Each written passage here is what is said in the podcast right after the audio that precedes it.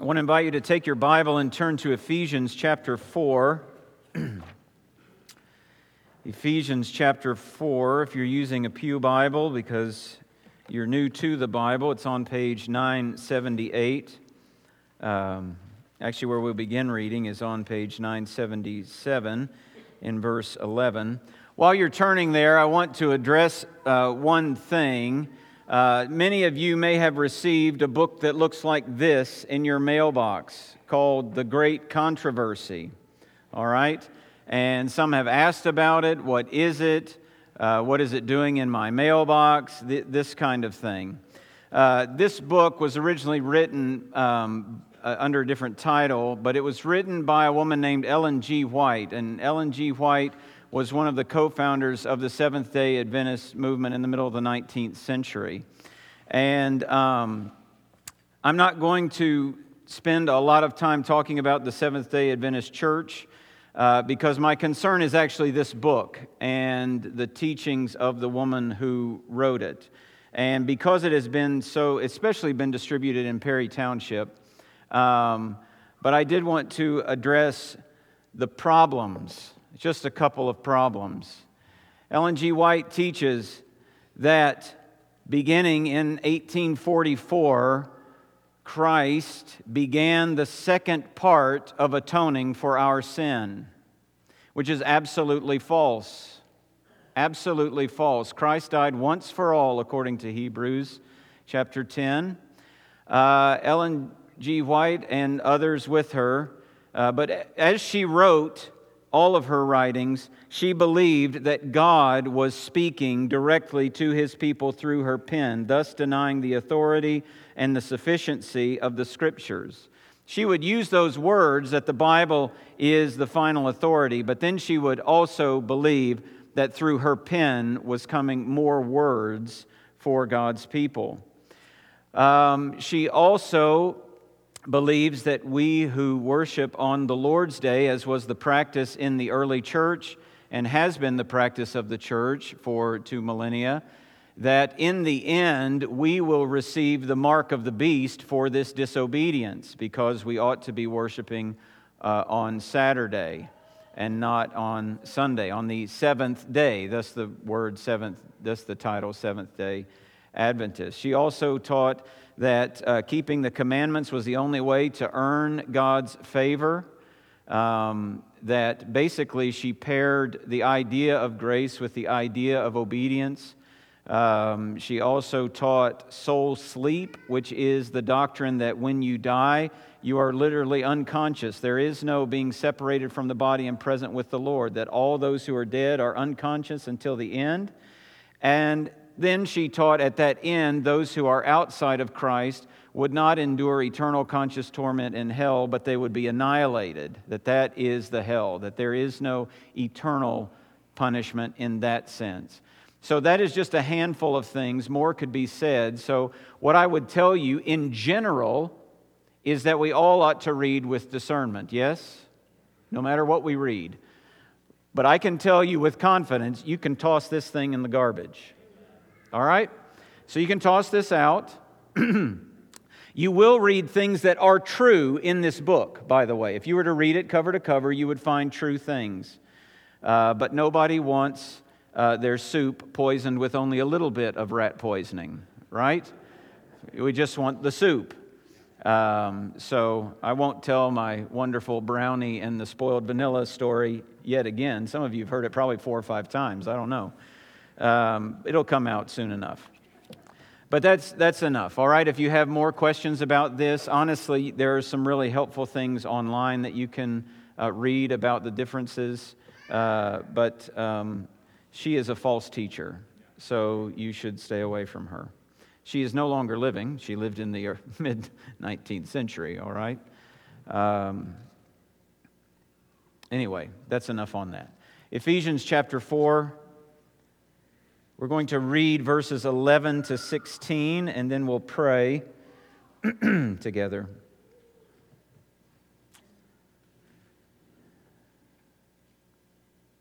These are the words inspired by the Holy Spirit through the pen of the Apostle Paul.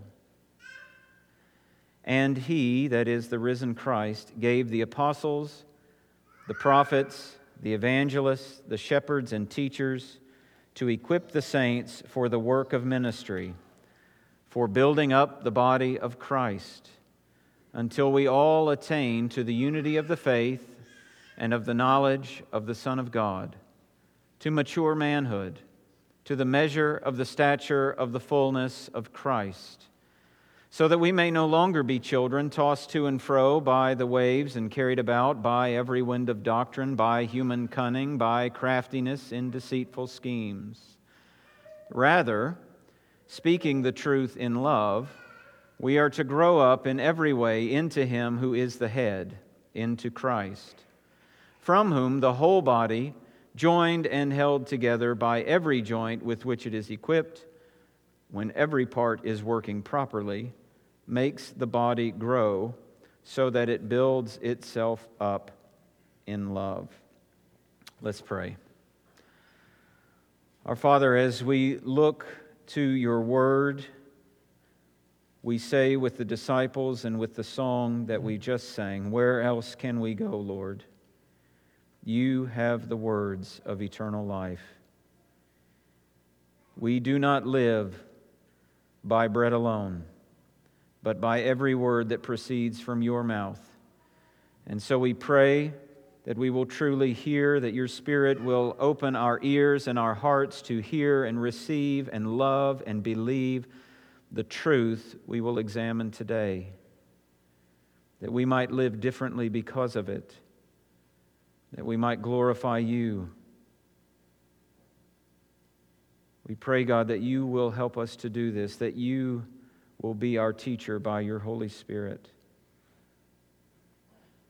We pray it all in the name of Jesus. Amen. Words can wield great power in the lives of other people. Consider Proverbs 18:21. Death and life are in the power of the tongue. The power of words is seen also, especially the destructive power of words, is seen in James's letter when he writes, How great a forest is set ablaze by such a small fire. And the tongue is a fire, a world of unrighteousness. The tongue is set among our members, staining the whole body, setting on fire the entire course of life, and set on fire by hell. Surely, many of you, surely you have seen images of the destruction of the fires in California. That is a fair physical image of what can happen with words. The tongue can exalt self, the tongue can serve self, the tongue can spew venom, the tongue can ooze hatred, the tongue can curse God, the tongue can divide families, the tongue can break friendships, the tongue can split churches, the tongue can take a nation, a state, a church, a business, a school, a family towards its destruction. The tongue is set on fire by hell. And James also says in that, in that chapter that the tongue actually, no man can actually tame the tongue. And yet, this morning in our series on one anothering, here Paul is telling us to use our tongues in a particular way, to speak the truth in love. Now, the good news in this is that for the Christian, it actually is possible to do this. It is possible. You see, the tongue that's set on hell by fire is rooted in a heart that doesn't want to please God. But the good news of the gospel is that Jesus Christ died for us, for our sin, including all our destructive, self serving, hate filled words that we have spoken. And that all who turn from their sin and trust in the Lord Jesus Christ to save them will be forgiven. I mean, friend, those words that you spoke all those years ago that haunt you, the words you spoke on the way to the church this morning, that are now haunting you.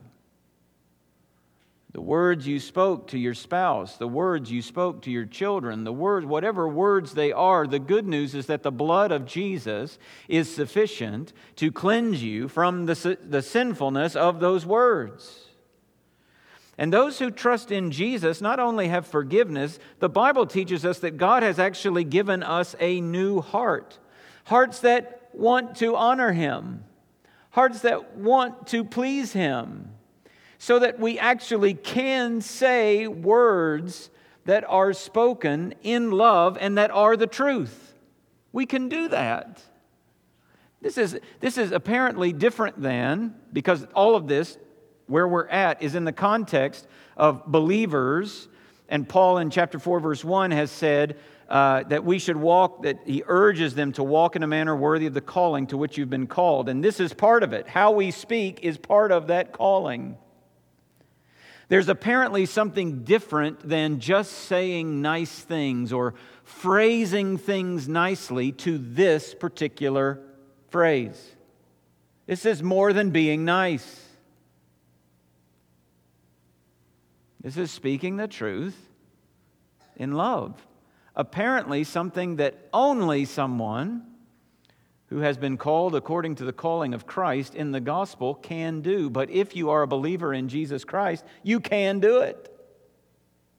So as we go through this, just remember that. You got to set the tone because as I go through, you'll be like, I can't do that. I can't do that. I can't do that. And if you rely on yourself, you know what? You can't do that. But because you have the Holy Spirit within you, you can. And if you're not a believer in the Lord Jesus Christ and you are wrecked with guilt by all the things you've done and all the words you've said, his offer is available today as it is every day to come to him, you who are weary and heavy laden, and he will give rest to your soul. Turn from your sin and trust in him, and he will save you. And we still fight against sin, don't we? It's not that, look, we don't have to go too far to find examples of Christians not speaking the truth in love, do we? We don't have to go very far, so I'm not going to go very far. But admittedly, we all do it, don't we? We all sin here. We all still fight against sin, against the pull of sin. We all say things that don't honor God and that hurt others and that serve ourselves. But we can continually repent of these things and seek to grow in faithfulness, in speaking the truth in love. Now, for those of you who are uh, very quick to point out what's missing, you'll notice that in all six of these verses, you won't find a single instance of the phrase one another. All right? You may be very eager to tell me that after the service, but just know, I already know. All right? I already know. And as we go through, my prayer is that you'll see that the one another is actually implied through the thing. Okay? So, let's just launch right in. First of all, let's look at the goal here, Paul's goal that he lays out. Let me read verse 15. Rather, speaking the truth in love, we are to grow up in every way into him who is the head, into Christ. Now, it may seem quite obvious. I mean, all you've been talking about is speaking the truth in love thus far, so apparently the goal is to speak the truth in love. But that's not actually the goal that Paul's aiming at. Did you notice? If you have the ESV in front of you, you'll notice uh, properly that the phrase speaking the truth in love is set off by commas. But speaking the truth, that, that participle there is meant to modify something else. It's describing how we're to do something else. Rather, speaking the truth in love, uh, uh, we are to grow up. If you just take that, take that phrase out just momentarily, and just read it straight through without that phrase, then you will see, then you'll hear the main goal, all right? And this is what he writes Rather, we are to grow up into him who is the head. So, what's the main, what's the goal? That's not rhetorical. What's the goal? Grow up. That's the goal. We're to grow up. In fact, that's what the whole paragraph is aiming at, is to grow up, to grow in Christian maturity.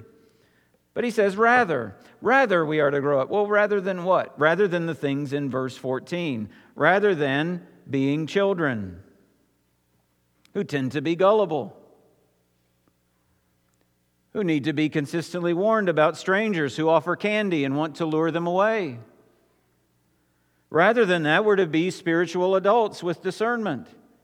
He uses the phrase mature manhood in verse 13 to describe that. Rather than what else? Being tossed about here by every wind of doctrine, by human cunning, by craftiness and deceitful schemes. Here's a little side note. If you start reading, especially in the first four chapters up to this point in Ephesians, you will find that Paul loves to put things in threes. He loves threes. All right? This is one of them. But that, that, that, that uh, talks about by every wind of doctrine, by human cunning, by craftiness in deceitful schemes. While we may tease out variations and shades of these things, the idea is that tricky and crafty and false doctrine shouldn't carry us away. Don't let any of this stuff carry you away. And the winds blow strong, don't they? They vary in their source and they vary in their substance. Some seem quite sincere, some are, seem rather obvious to be human cunning and deceit. Winds blow from the left, winds blow from the right, winds blow from outside the church, winds blow from inside the church. Winds seek to interpret suffering and sin in a particular way. Winds seek to alleviate or answer the problem of suffering sin in a different way. All the winds are just swirling around us. But rather than being blown around, we're to grow up, we're to be immovable. So, the goal in what everything else we're going to say, the goal of everything here in this verse is to grow up. Rather, speaking the truth in love, we are to grow up into Him who is the head. Now, having settled the goal, who are the speakers? The speakers. That's the next thing we need to understand because he's talking about speaking. Who are the speakers? Well, somebody very quickly raises their hand. Well, isn't that what elders do? Isn't that the pastor's job is to do the speaking? Isn't that what you're doing right now? Why, yes, it is. And it is the elder, it is elders' responsibility. If you look back in verse 11 and 12, you'll see that the risen Christ gave the apostles, the prophets, the evangelists, the shepherds, and teachers to equip the saints for the work of ministry for building up the body of Christ. All of these categories of individuals, apostles, prophets, evangelists, pastors, teachers, are counted in Paul's mind as gifts from the risen Christ to his church. Now, I say that as one knowing that I'm an elder here, but I want you to know I never look in the mirror and talk about, oh, you are God's gift to the church. I never do that. But how strange would it be? Like, that's the pre sermon ritual, right?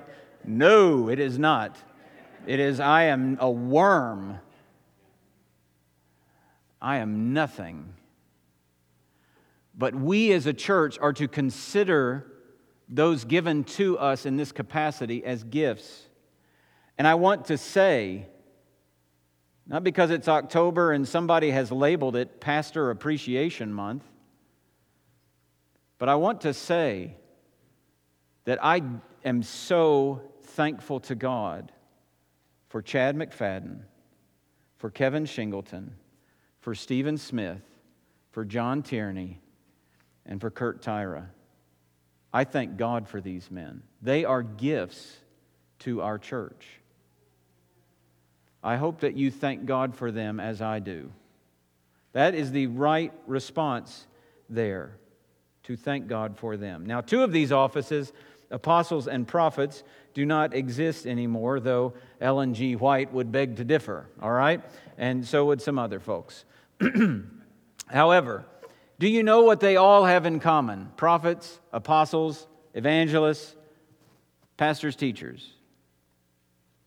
They all speak. Their ministry is word ministry. They are meant to say what God says to the church for the glory of God, for the good of the church. But if you look carefully, Elders aren't the only ones speaking here in the church. He gave the shepherds and teachers to equip the saints for the work of ministry, for building up the body of Christ. So, what Paul is saying is that elders equip the saints for the work of ministry. Now, that doesn't mean I need to teach you how to set up tables and tear down tables and how to drive a church van and, and uh, uh, you know, how to organize this or that. No, no, no. The, the, the work of the ministry is the same work of the ministry that the elders are doing. It's just disseminated and democratized to the whole congregation. So, elders equip the saints for the work of ministry. And some of us wipe our brow and say, Whew, I am no saint. but saints here are not super spiritual folks, they're not the next level Christians.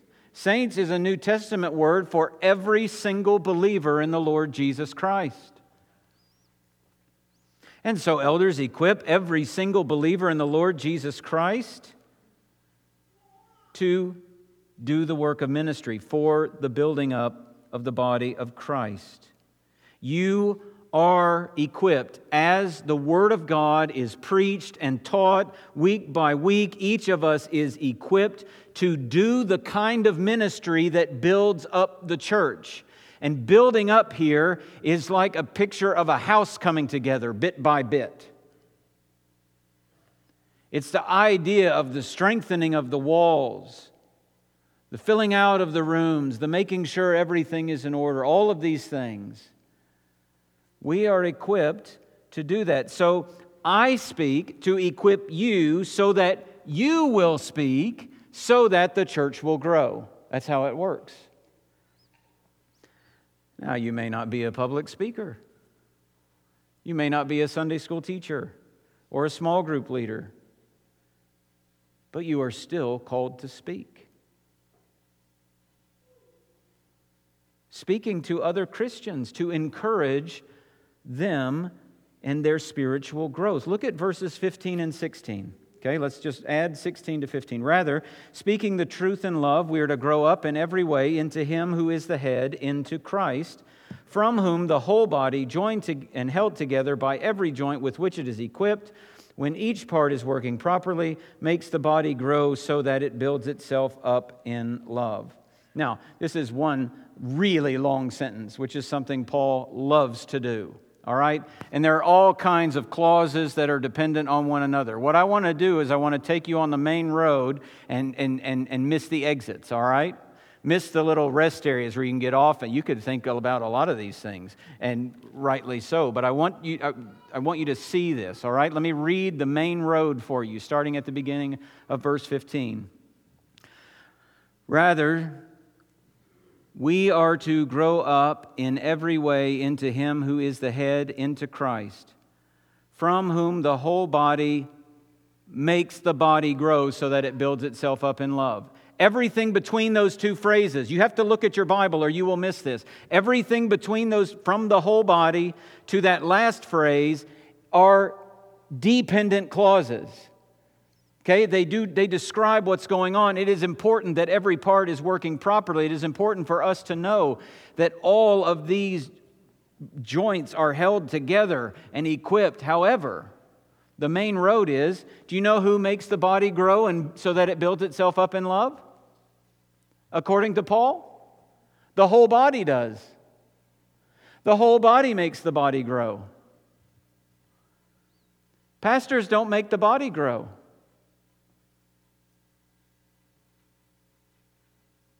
Church growth seminars don't make the body grow.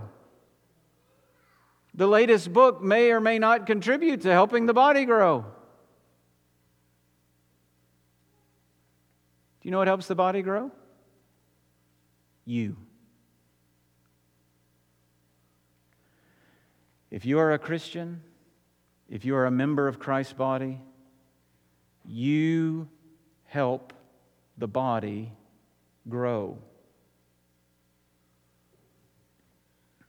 There is a top down aspect in that elders are meant to preach the word widely, but then there is an interlacing, a grassroots movement. Do you know what actually makes a church really strong is when we are committed and take responsibility for one another's spiritual health?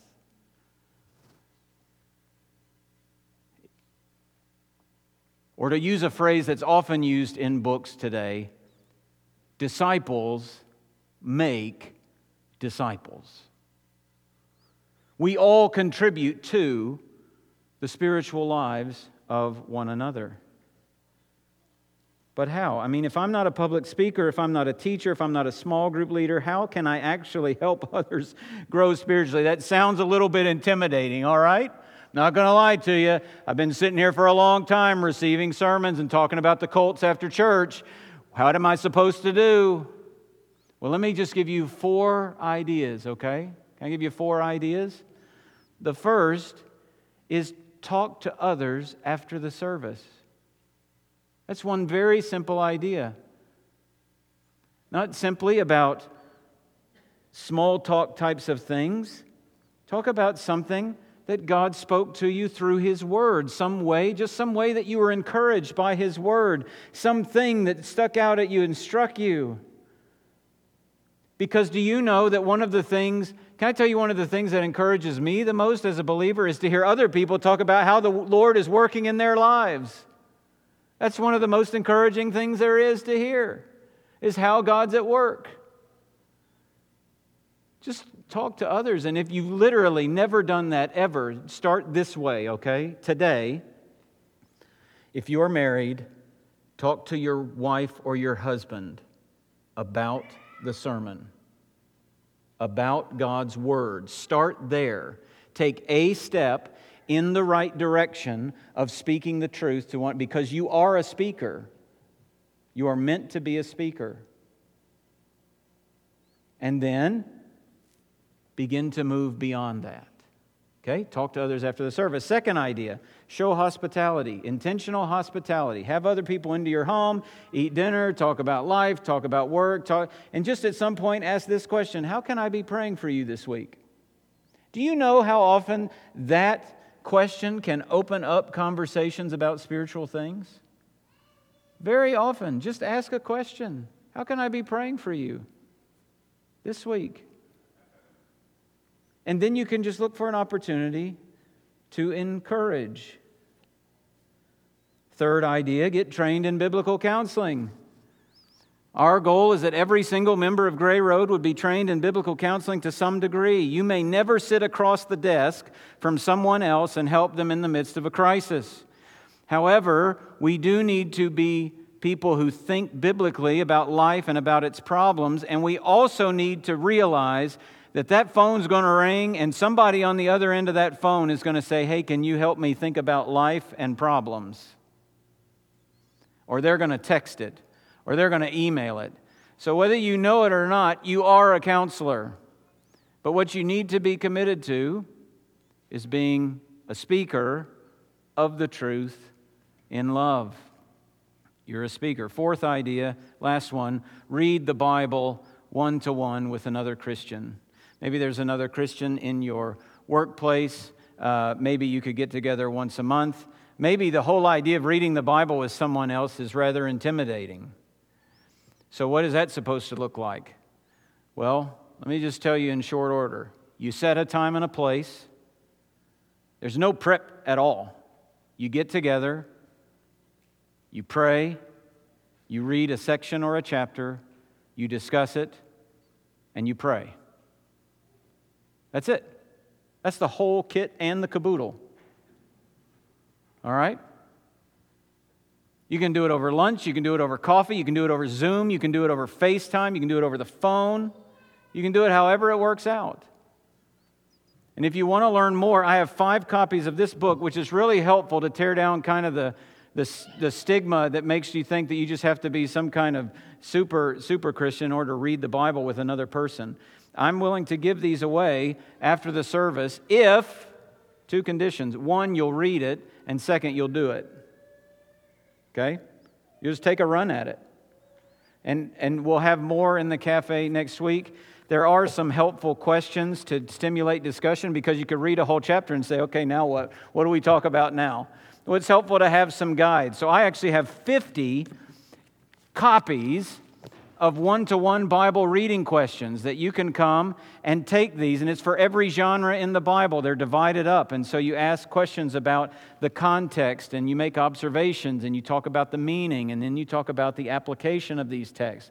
These are very helpful questions. I have used these questions when I've read the Bible with other people, and it makes it very easy to stimulate discussion, okay? So I'm, I'm actually just going to lay these here. Oh, and then I'm going to take Advil for my back. Those are heavy. All right? But look, but li- listen, come to me if you, you're willing to read this, you're willing to do this.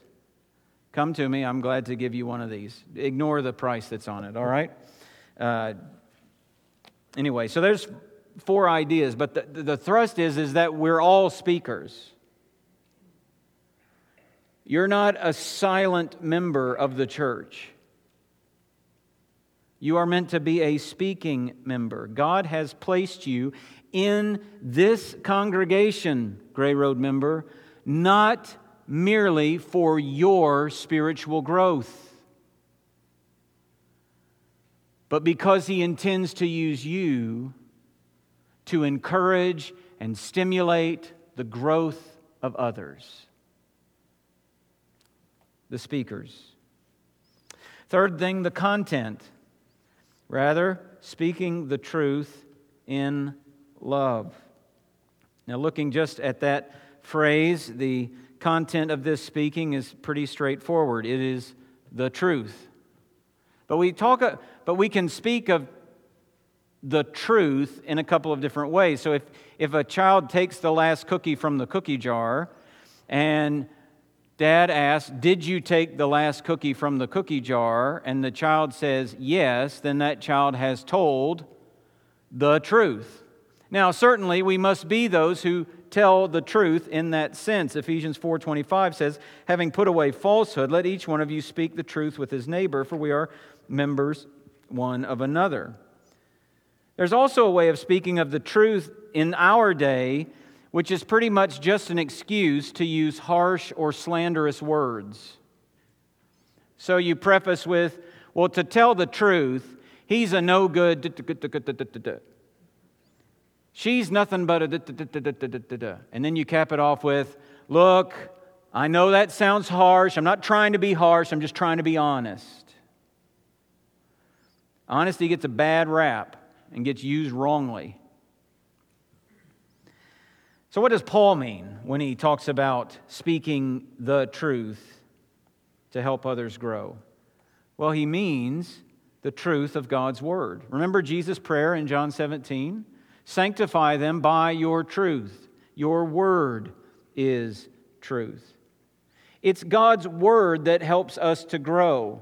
My opinion of your circumstance will not help you grow spiritually one hill of beans. You won't grow at all if I just tell you my opinion of your circumstance. Now, might you may ask for my advice on one thing or another. I may ask for your advice on one thing or another. But that which contributes to spiritual growth is the Word of God. Man's word does not contribute to spiritual growth. It is only that which communicates the truth of God. Now, if a friend loses her job, let's say, and what you say is, that's hard. Well, it is hard, isn't it? That's true. But it's not actually the truth that will help her grow in her suffering.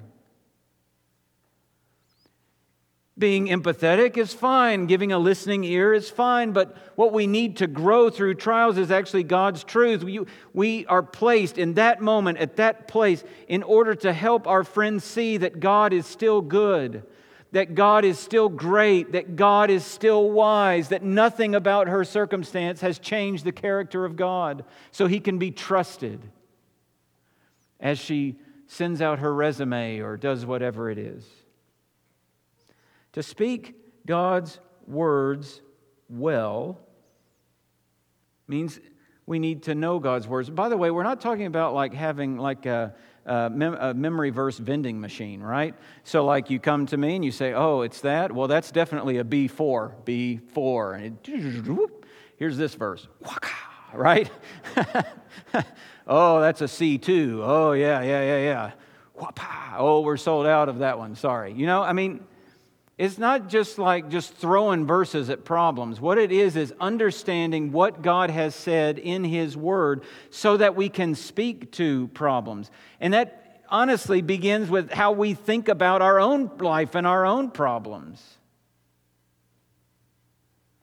But sometimes it is saying that. I mean, if everybody who came up to you with their problem, you said, "Oh, you know, Philippians 4:13, I can do all things through Christ who gives me strength." Well, then, um, that may be appropriate at different times when somebody is struggling with contentment, say.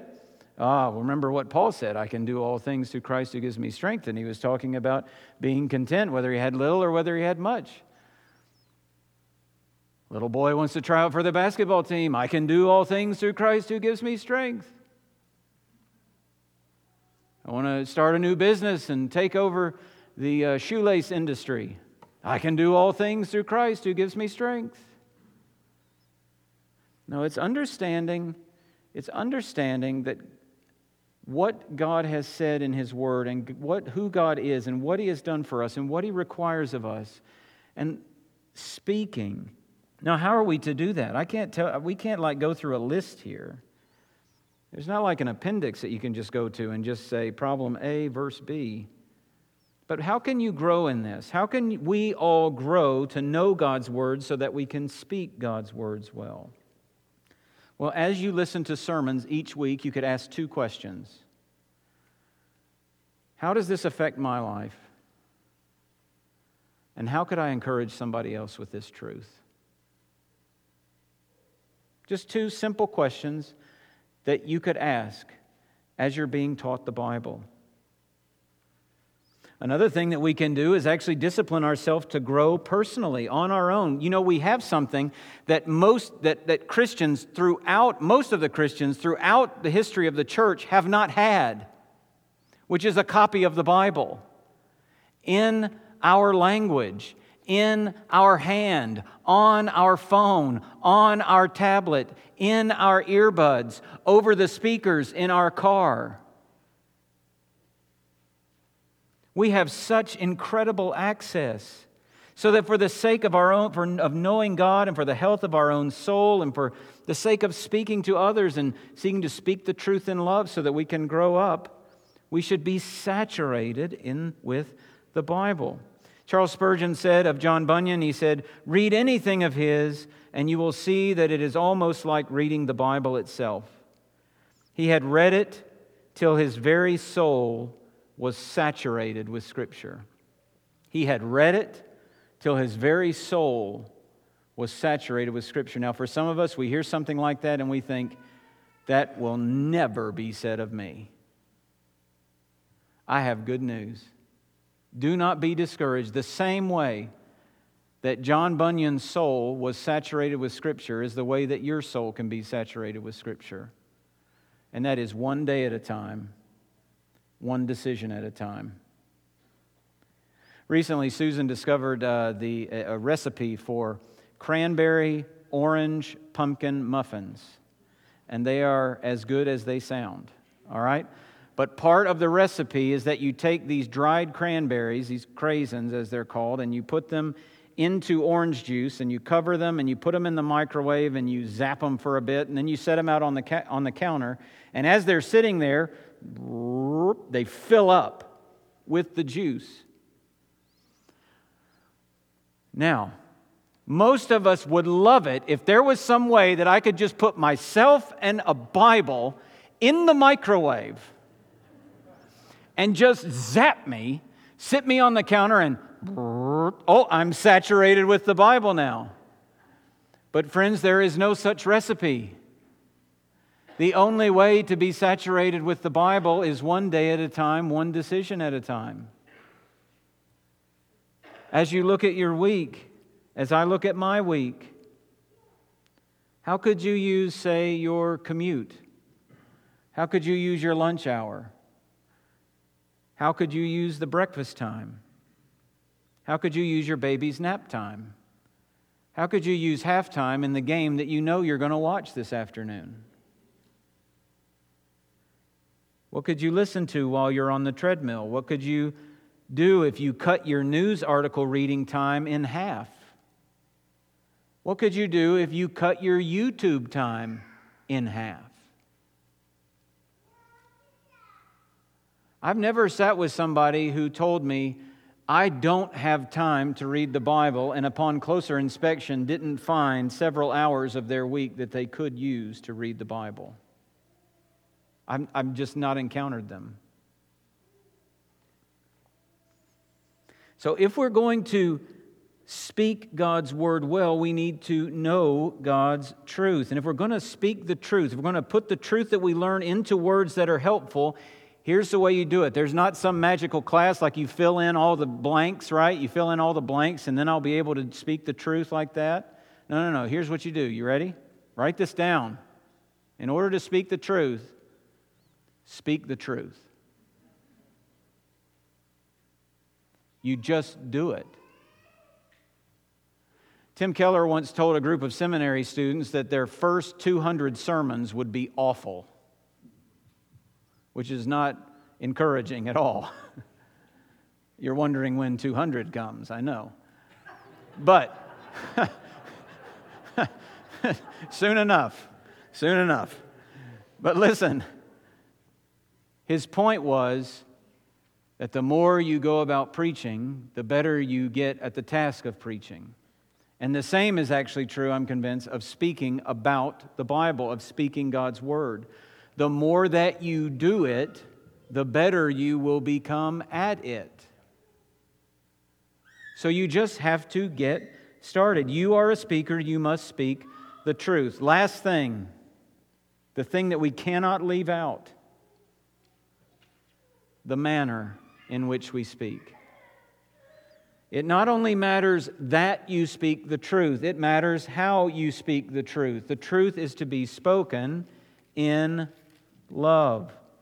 I mean, if I speak with the tongues of men and of angels but have not love, I am a noisy gong or a clanging cymbal.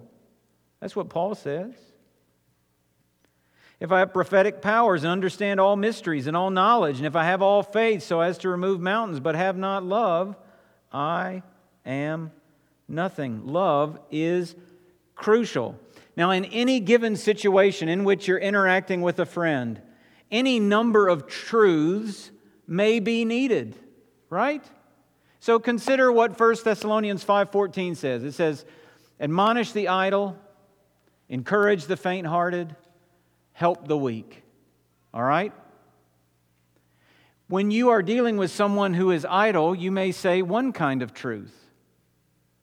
When you are with the faint hearted, you may say another truth from the scripture. When you are with the weak, you may utilize a different truth that God teaches us in the Bible. But the thing that Paul says should mark them all at the end there be patient with them all. And that patience is a mark of what he says here in Ephesians 4, which is love. Love.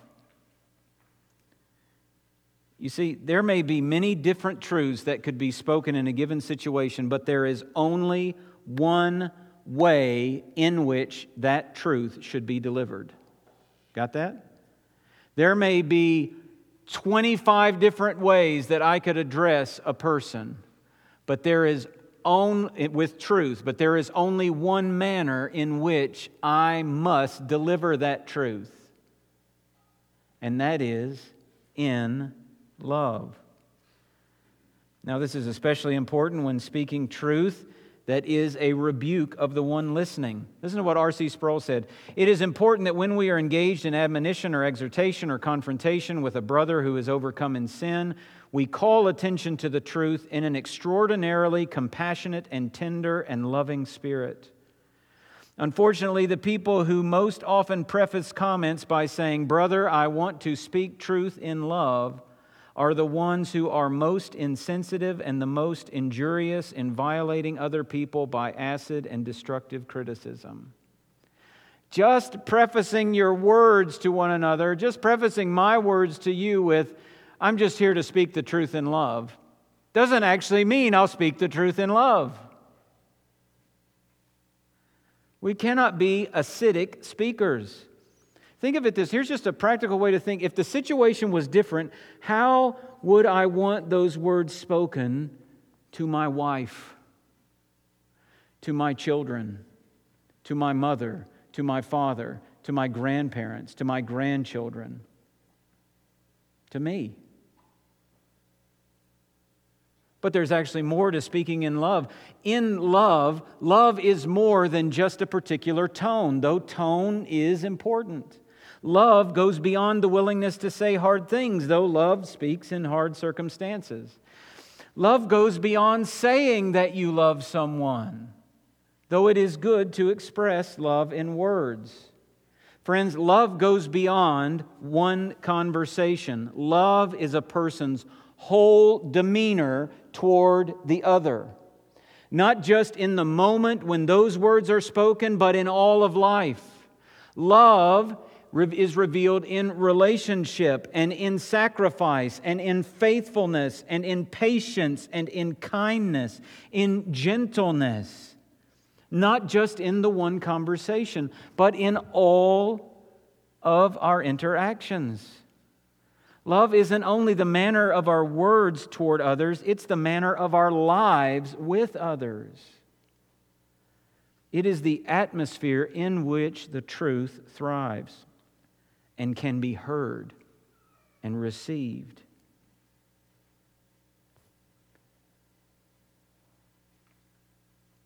When we speak the truth in love, it means we loved the person long before we spoke to them. We love them while we are speaking to them, and we will love them afterwards. Love is not a B 2 bomber that drops the truth bomb and then flies away.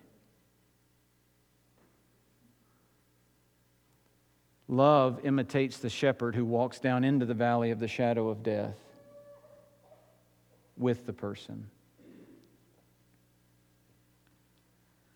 Love is patient and kind. Love does not envy or boast. It is not arrogant or rude. It does not insist on its own way. It is not irritable or resentful. It does not rejoice at wrongdoing, but rejoices with the truth.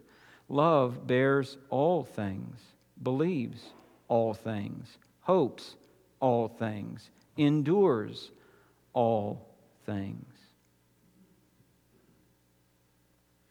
Dear Christian, your part in this congregation includes speaking the truth in love. You may not ever be a public speaker, but you are a speaker, and you must speak the truth within the context of love and in a loving way. And the goal of it all the aim of speaking the truth in love is that we will all grow up in Christian maturity.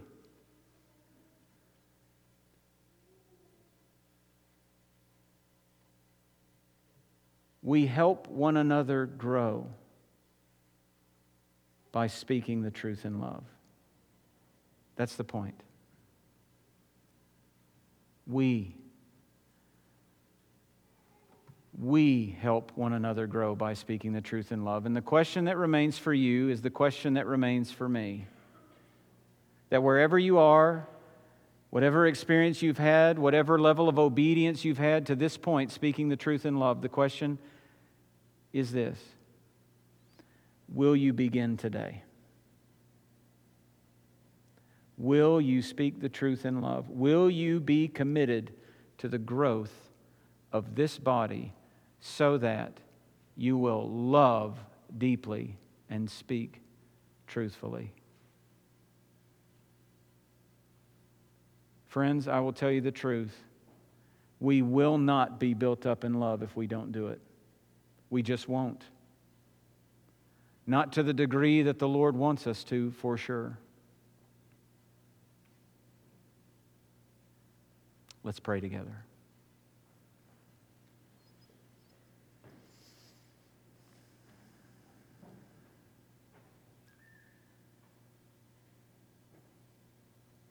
Our Father, your word calls us to many things.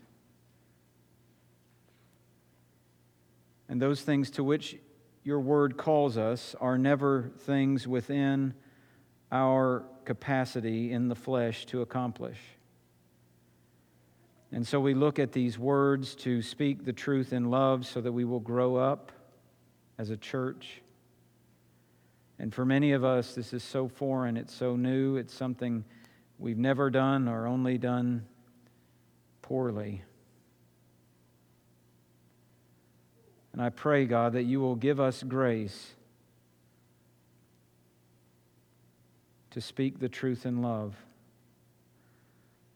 that you will cause us as a body to make the body grow so that we build ourselves up in love.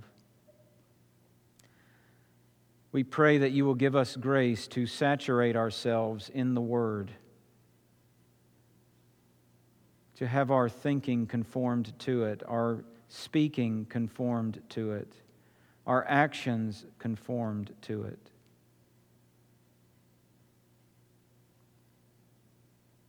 I pray, God, that you will move in the hearts of all of us that each of us will take seriously the call you've placed on us. That those, who, that those of us who do speak publicly and teach publicly would not limit our speaking the truth in love to public venues, but we'll do it in public and from house to house, that we will do it individually as well as corporately.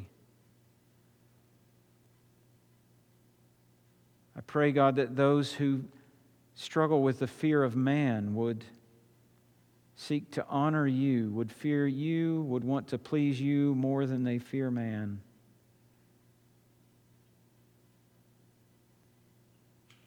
God, I pray that the result of your Spirit teaching us your word will be obedience for your glory and the building up of your church. And we pray it all in the name of your Son, Jesus Christ. Amen.